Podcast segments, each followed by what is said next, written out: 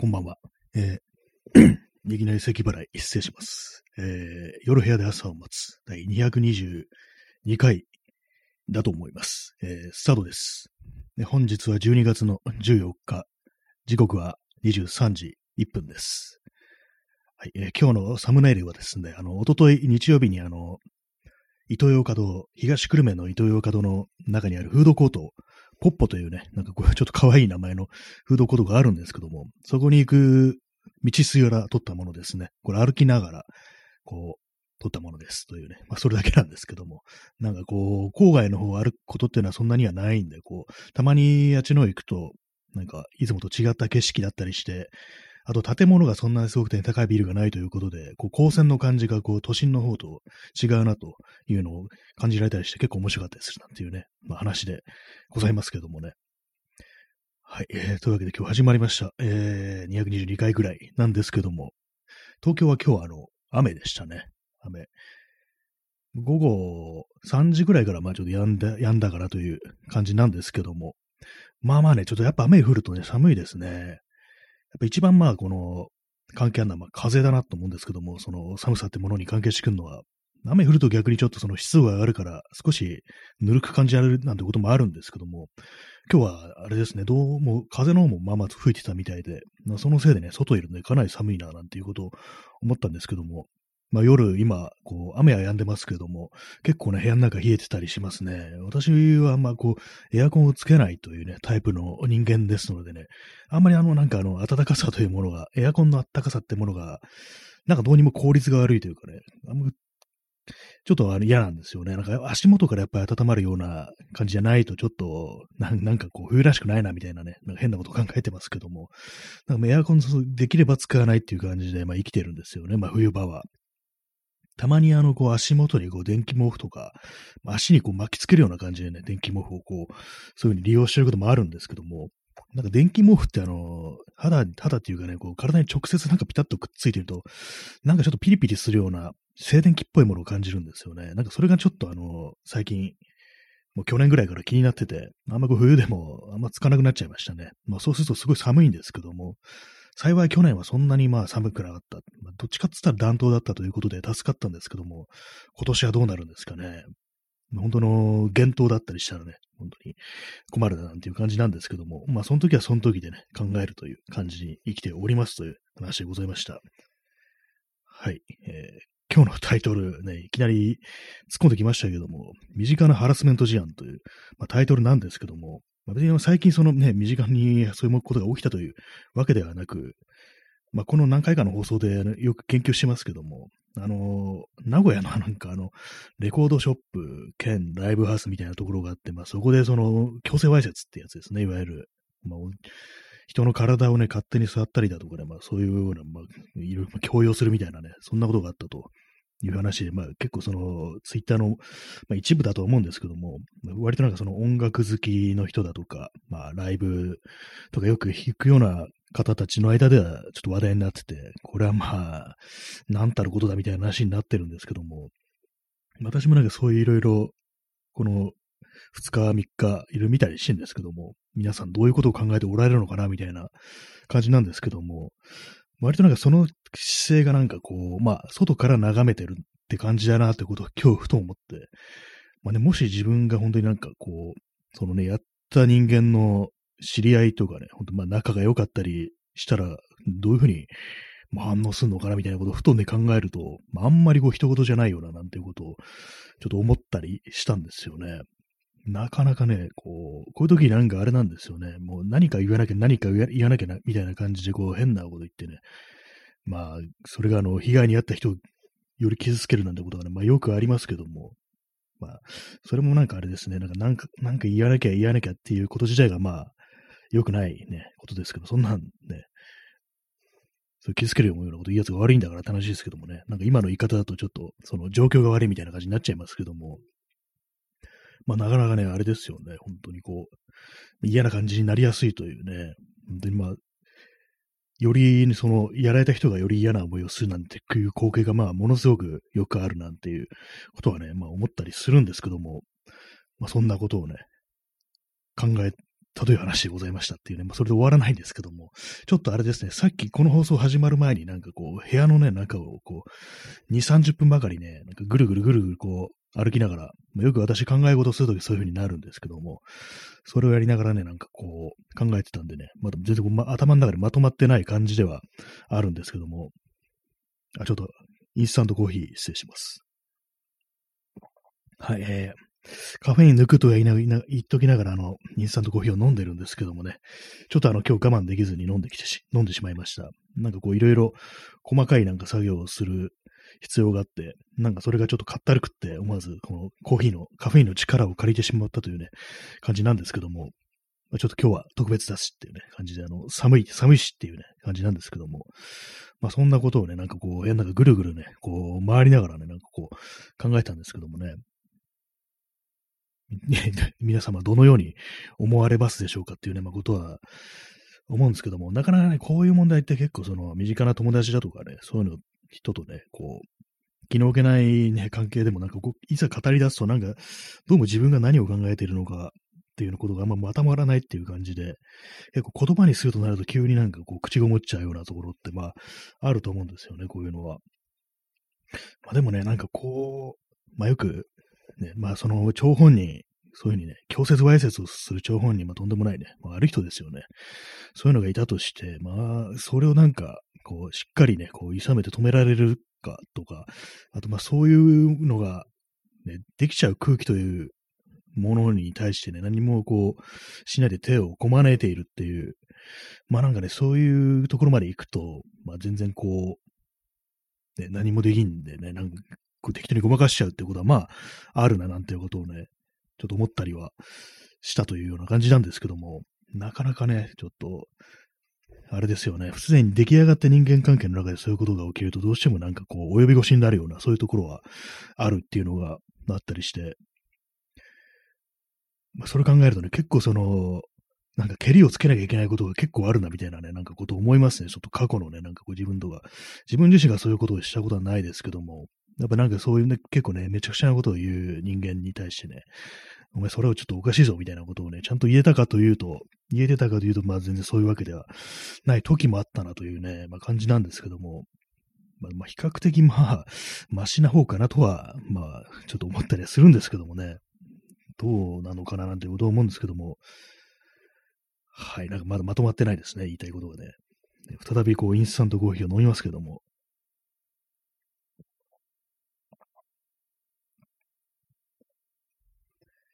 あれなんですよね、結構、こういう話の方がなんか割に 口が進むというか、口が進むったらおかしいですけども、なんかこう、やっぱりこう人間言いたいことというものがそれなりにあって、それはまあやっぱ言っていくべきなのかななんていうことはちょっと思ったりしますね。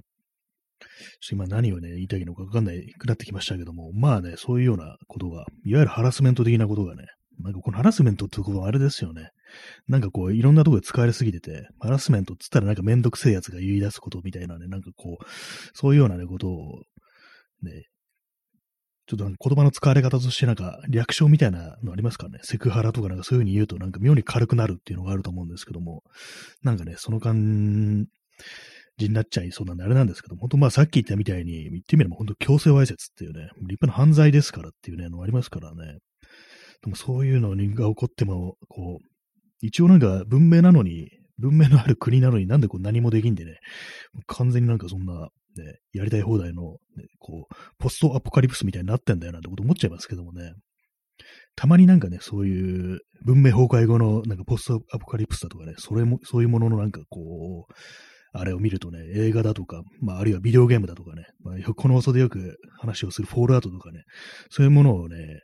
に触れると、なんかこう思うんですよね。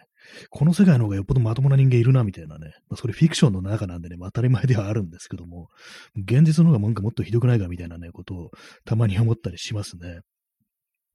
すごいですよ。あの、フォロワーとなんか、仕事するとちゃんとお金くれますからね。まあ、そのお金っていうのが、あの、ボトルキャップって言って、あの、コーラの瓶の蓋がね、その世界で通貨になってるんですけども、それをね、ちゃんとやるとね、なんかお金くれるんですよ。すごいですよね。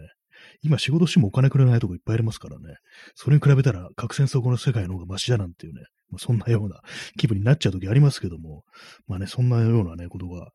考えたりしてね、えー、今何の話をしてましたっけ？まあそういう漫画、本当にそうですよね。なんか何も言えずにこう、ね、悪い人がやりたい放題なんていうのはね、それはもう完全に終わった世界でのね、出来事じゃねえかみたいなね、なんかね、まあそういうことをね、思ったりするんですけども、なかなかね、それが、こう、それ打ち破るのが難しいな、というふうにね、思い出しますね。えー、ワントゥーさん、えー、こんばんは、えー、こんばんは、え固まった関係性だと言いづらくなるでしょうね。新谷さんは最近何かのハラスメントを受けられましたか？はい。そうですね。確かに固まった関係性だとね、本当になんかこう見過ごしちゃうってことはすごくよくあるんですよね。本当に。えー、最近何かのハラスメントを受けられましたか私自身はこれは最近はないんですけども、やっぱりなんかそれっぽいね、こう、事案のなんか周りにいるみたいなね、まあ、まあ、その、結構過去のことですけども、結構まあ、大昔みたいな感じなんですけども、あの時ね、なんか、ああいう人がね、いて、ああいうこと言われて、あの時ね、もう少しちゃんとなんか、こう、いきなりラリアートするとか、とかね、そういう感じでやっておけばよかったな、みたいな。まあ、ラリアートはね、いきなり直接暴力なんであれですけども、もっと敵し、厳しく突っ込んでおくべきだったのかな、みたいな、そんなことはね、ちょっと最近思ったりしてて、やっぱこう自分もちょっとなーなーみたいなところがあるっていうのがあったりするんですけども、まあさすがにあの、直接ね、こう、知ってる人間の中で起きた事案についてはもう結構はっきりは言うんですけども、かなり離れたところで、やっぱ知らない人に対してそういうのがなんかこう、なんとなくちょっと噂みたいな感じだったりすると別に何も、ね、何も突っ込まないみたいな、なんかそんなことはね、ちょっとはあったかななんてことを思ったりして、それはね、まあそこもなんかね、ビシッとやっていくべきなのではないかみたいなね、ちょっとビシッとやっていくっていうのもなんかこうね、ふんわりした言い方ですけども、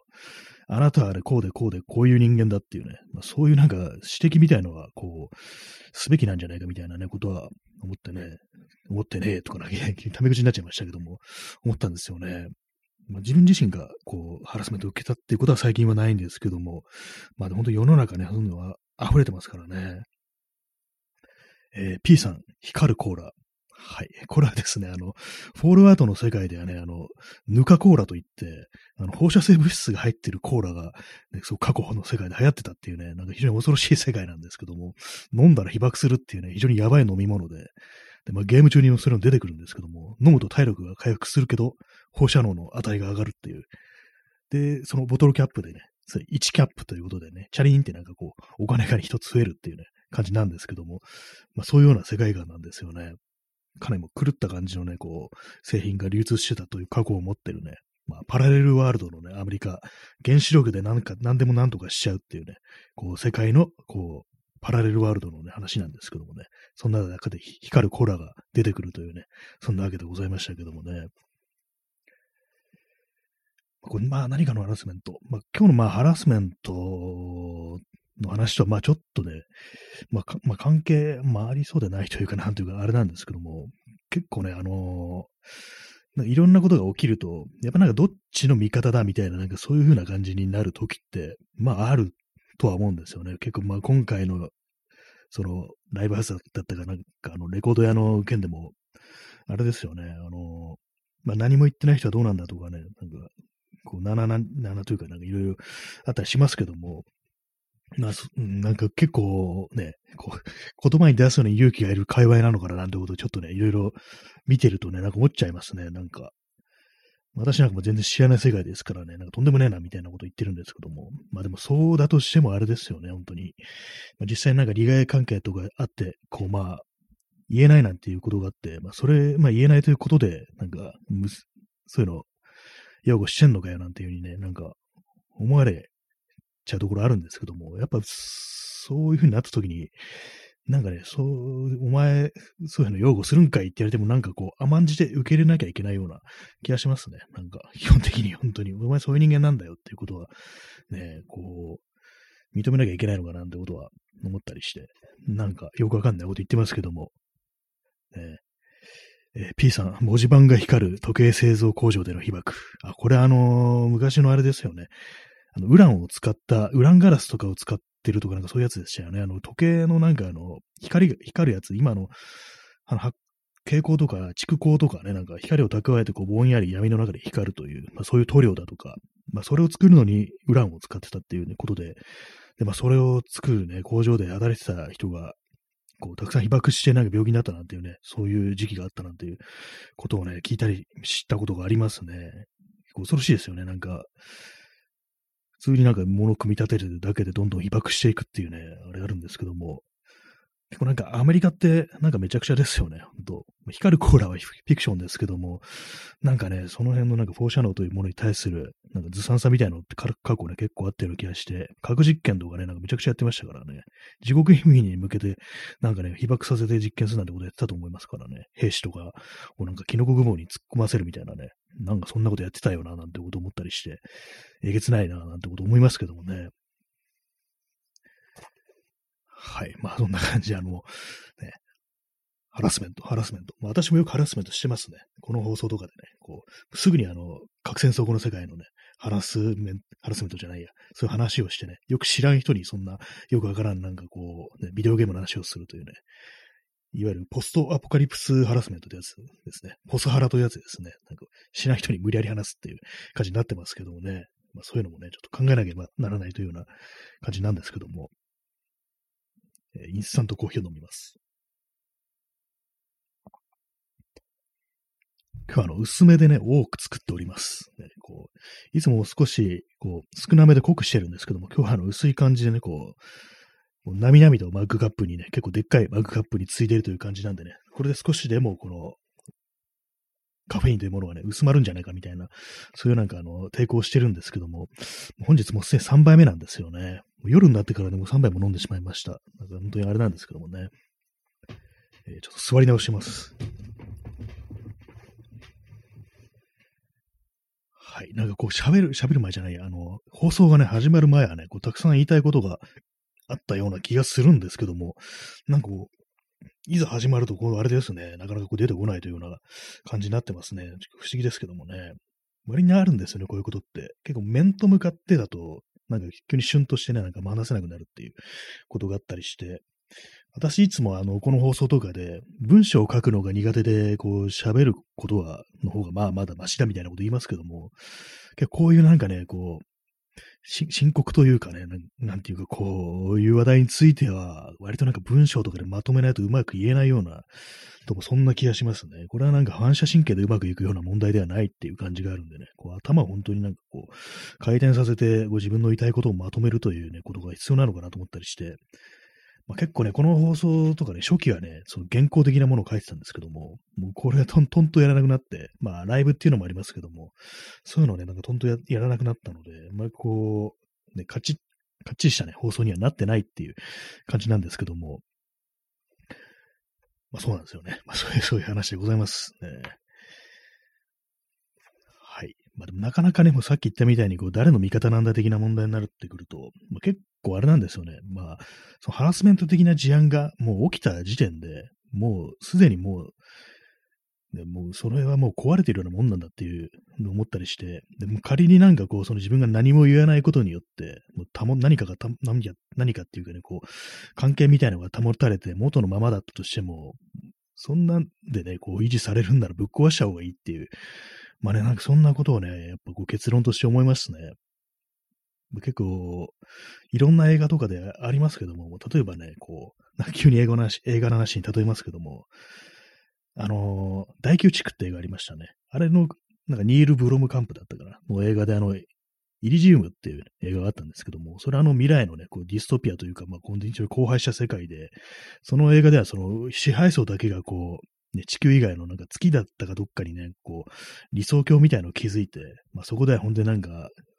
病気になってもすぐね、治してくれるマシンがあったりして、まあ、幸せに暮らしてるけど、地球上ではね、本当になんか汚染されてて、非常にまあ危険な仕事にこう従事して、貧乏暮らしを送ってる人たちばっかりっていうね、まあそういう世界なんですけども、これまあネタバレですけども、最終的にも主人公のこれマットデーモンが、まあその、月にあるね、月、多分月だったと思うんですけども、そこまで行ってね、もう破壊するんですよね、要は。それをすべての、こう、ね、民に、こう、解放するわけなんですけども、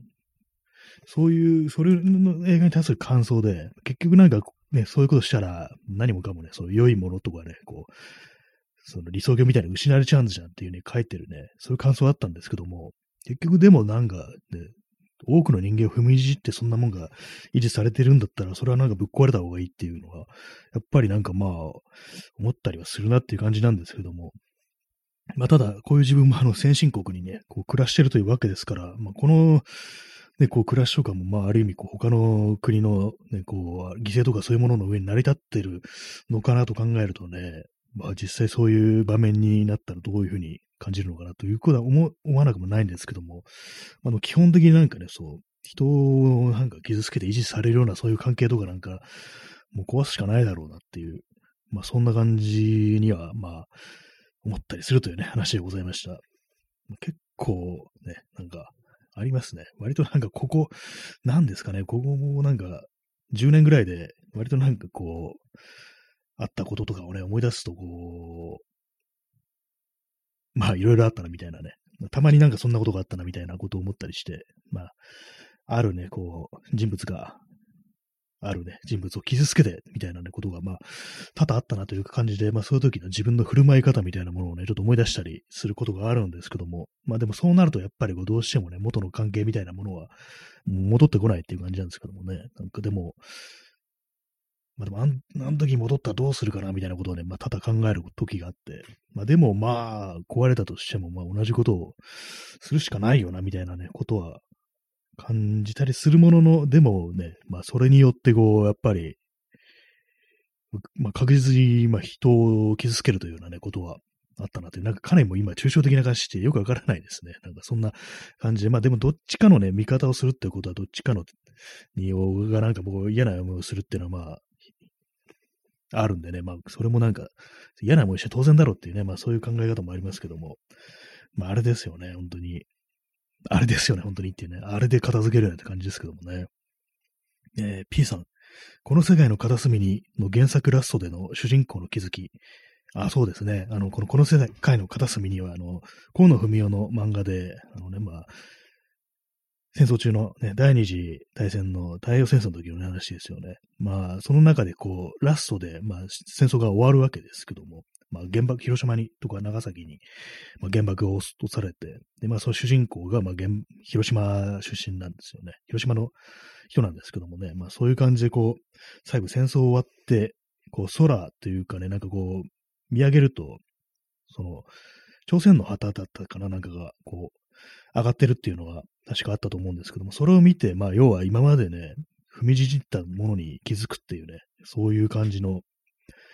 ね、あれだったんですよね。まあ、その当時、日本が侵略してたわけですからね、日本に連れてきたりしてね、そういうのがあったんで、それにまあ、その、気づくというね、のが原作ではあるんですけども、え P さん、なぜか映画版ではオミット。まあ、そうですね、本当な、なかったんですよね、あれね、なんか。私はあの、原作読んでないんですよね。映画だけ、こう、なぜか、こう、見て、ね、原作は読んでないんですけども、え P さん、なぜか、はてな。そうですね。まあ、なぜかっていう感じじゃないですよね。意図的にそれやめたでしょっていうね、感じですからね。なんかその辺かなりね、あの映画、ちょっとイービルな感じですよね。大事なところをカットして、なんかそのね、無色透明にするっていうね、そういう肝心なところをそれ描かなかったというわけですからね、これは何らかの意図があるでしょうっていうね、ことありますけど、まあでもそれもなんていうかね、あれですよね。ある意味ではその事なかれっていう感じでやったのかもしれないですね。こうまあハラスメント事案がとか起きた時に何も言わないでこう黙っとくみたいな、まあそういうようなね、ひょっとした心境というか、何かね、こう、ネタを起こす的ななんかそんなようなね、良くない、あれ、まあチキンですよね。なんかそういうことだったのかなっていうこともちょっと思うんですけども、まあでも基本ね、まあそういうのもやっぱりこう、全然ね、こう、休断されるべきだなんていうふうにまあ思いますね。まあそういうとなんかこう、自分もなんかね、こう、いろいろ言われるべきだったというようなね、そんなことがあるのかなっていうのも思ったりしなくもないですけども、あれですね。まあでもこの放送ね、あれですね。ちょっと個人的なあれですけどもね、この放送によってね、こう、ひびりが入った人間関係と私ありますからね。なんかこう、あれなんですけどもね、こういうの、いきなり聞かされてもって感じですけども。まあ、そうですね。はい。っていうね、感じですね。なかなか難しいですね。その辺の個人的なことをこう話すっていうのは。結構ね、よっぽどなんかこう、なんか自分のね、こう、精神というものがね、こう、落ち落ち着いてるっていうかな、何かこう内省するようなね、感じになってないとなかなかその手のことはね、こう、言い出しづらいという感じあるんですけども、なんか今日ちょっとそんな感じになってるという感じなんですけども、やっぱね、で、まあ、まとめるべきだなと思いました。やっぱ原稿とかをね、書いてね、話すべきことも、まあ、あるなっていうね、特に今日みたいな、あの、センシティブな話題については、こう、あれですよね。はい、えー、インスタントコーヒーを飲みました。ね。謎の報告があるんですけども、まあでも大丈夫ですよ。みんな、あの、よくミュージシャンとかがステージとかでね、こう、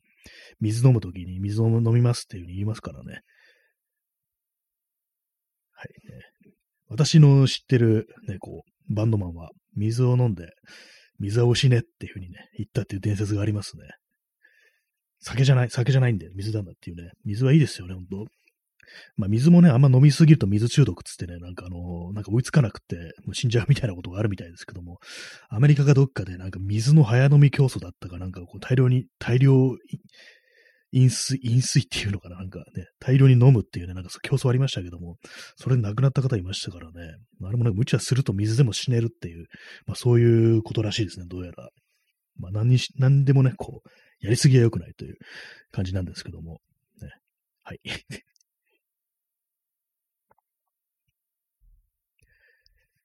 ね、まあそんな感じでお送りしてまいりましたけどもね。まあ、まだ全然時間残ってますけども。昨日、昨日何でしたっけ？あれでしたね。なんかあの、そうですね、あの、エアセックスがどうのこのとかね、わけのわからないしましたけども、それのなんかあの、発端がね、こう、思うことになった発端があの、小山田圭吾というね、まあ人の話でしたけど、ミュージシャンの、まあなんか過去のね、なんか、雑誌の記事でどうのこのっていうのがあったなんていうね、それありましたけども、あれもまあまあ、あれですよね。なんかこう、今、たまになんかこう、私のタイムラインとかでね、あの話題、時折出てくるんですけども、何かこう、やっぱ釈然としない気持ちにはなったりしますね。何かこう、ね、な、な、な、すごいね、とんでもない、こう、ね、小山田圭吾、かわいそう的ななんか感じのことを書いてあると、まあでもなんかね、そのあれなんですよね、雑誌とか、ああいう記事を出した方がなんか、ちゃんとなんか断罪されてないっていうのはあったりするなと思うんですけども、何かこうちょっと、うーん、どうなんだろうっていうね、感じのことは思ったりしますね。でもあんまりこう、ね、なんか、あれですね。あれ好きな人多いですからね、なんかほんとね、なんかあの人のことは、小山田くんってね、いう風に言ってる人がまあまあいたりして、まあ、まあ、ファンが多いんだろうなっていうふうに思うんですけども、まあ、ほんとファンからすると、なんかこれから先、ほんとずっと何もね、こう、ね、音楽の仕事がなくなって何もできなくなるっていうような、そういう危惧が結構、まあ、あるみたいなんですけども、まあ、私ね、よくわかんないですけどね、その音楽界隈の、そういう事情みたいなものは、なんかどうもそ、そんな感じにはなんかあんまこう思えないというか、ね、復活できないことはないんじゃないかなっていうね、思うんですけども、まあなんかこんな話をね、すること自体がね、なんかあれなんですけどもね、あれ、まあ、全部あれで済ませるっていうね、まあ、それにしてもあれだなっていうね、感じの放送ですけどもね、クレイジーケンバンドの曲でもうすっかりあれなんだよねっていうね、なんかよくわからないタイトルの曲ありましたけども、歌詞はちょっといまいちこう思い出せない感じです。ちょっと今気になったのでね、後で検索してみ見てみようかななんていうふうに思いますけども。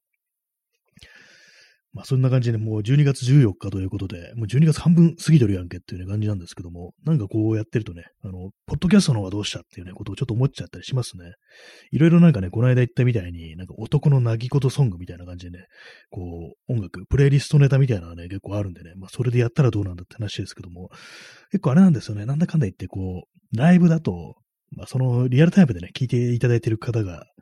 いるということがわかるということとね、コメントをいただけるということでね、なんかね、そっちの方とね、感覚が変わって、一人で喋ってるなんか寂しいような、そんな気持ちになっちゃうっていうのがあったりしてね、あれなんですけども、まあでも、ポッドキャストの方がね、こういいなんていうね、まあ、そういう考え方もありますからね、そういう考え方よくわかんないですけども、ひょっと多分ね、あの、このライブと、ポッドキャストで、多分、ポッドキャストの方しか聞かないよっていう人は、のボリュームがまあまああるんじゃないかなっていうことは、まあ、ちょっと思っちゃったりするんですけども、まあ、それ考えるとね、なんかちゃんとポッドキャストの方も、ね、こう話した方が、録音した方がいいなのかなっていうようなことは、まあ思ったりしてます。ライブってなんかちょっと追うの鬱陶しいですからね。まあ、特にこの放送とか、あの、ラジオトークっていうね、こうアプリがね、まず必要っていうこともあるんで、まあ一応その同時録音して、ポッドキャスト、まあ、A キャストというね、まあサービスにアップロードはしてますけども、やっぱりそっちの方があんまりこう聞かれてないっていうことがね、まあ、そのアクセス解析見てわかるんでね、やっぱりなんかこう、ポッドキャストで物も大事なんじゃないかというふうに思って、まあ、やりたいですね。まあ、そんな感じでございますね。泣き言ソングとかね、まあ、情報いただいたんでね、こう、いろいろやりたいと思います。そんな感じで本日はご清聴ありがとうございました。さよなら。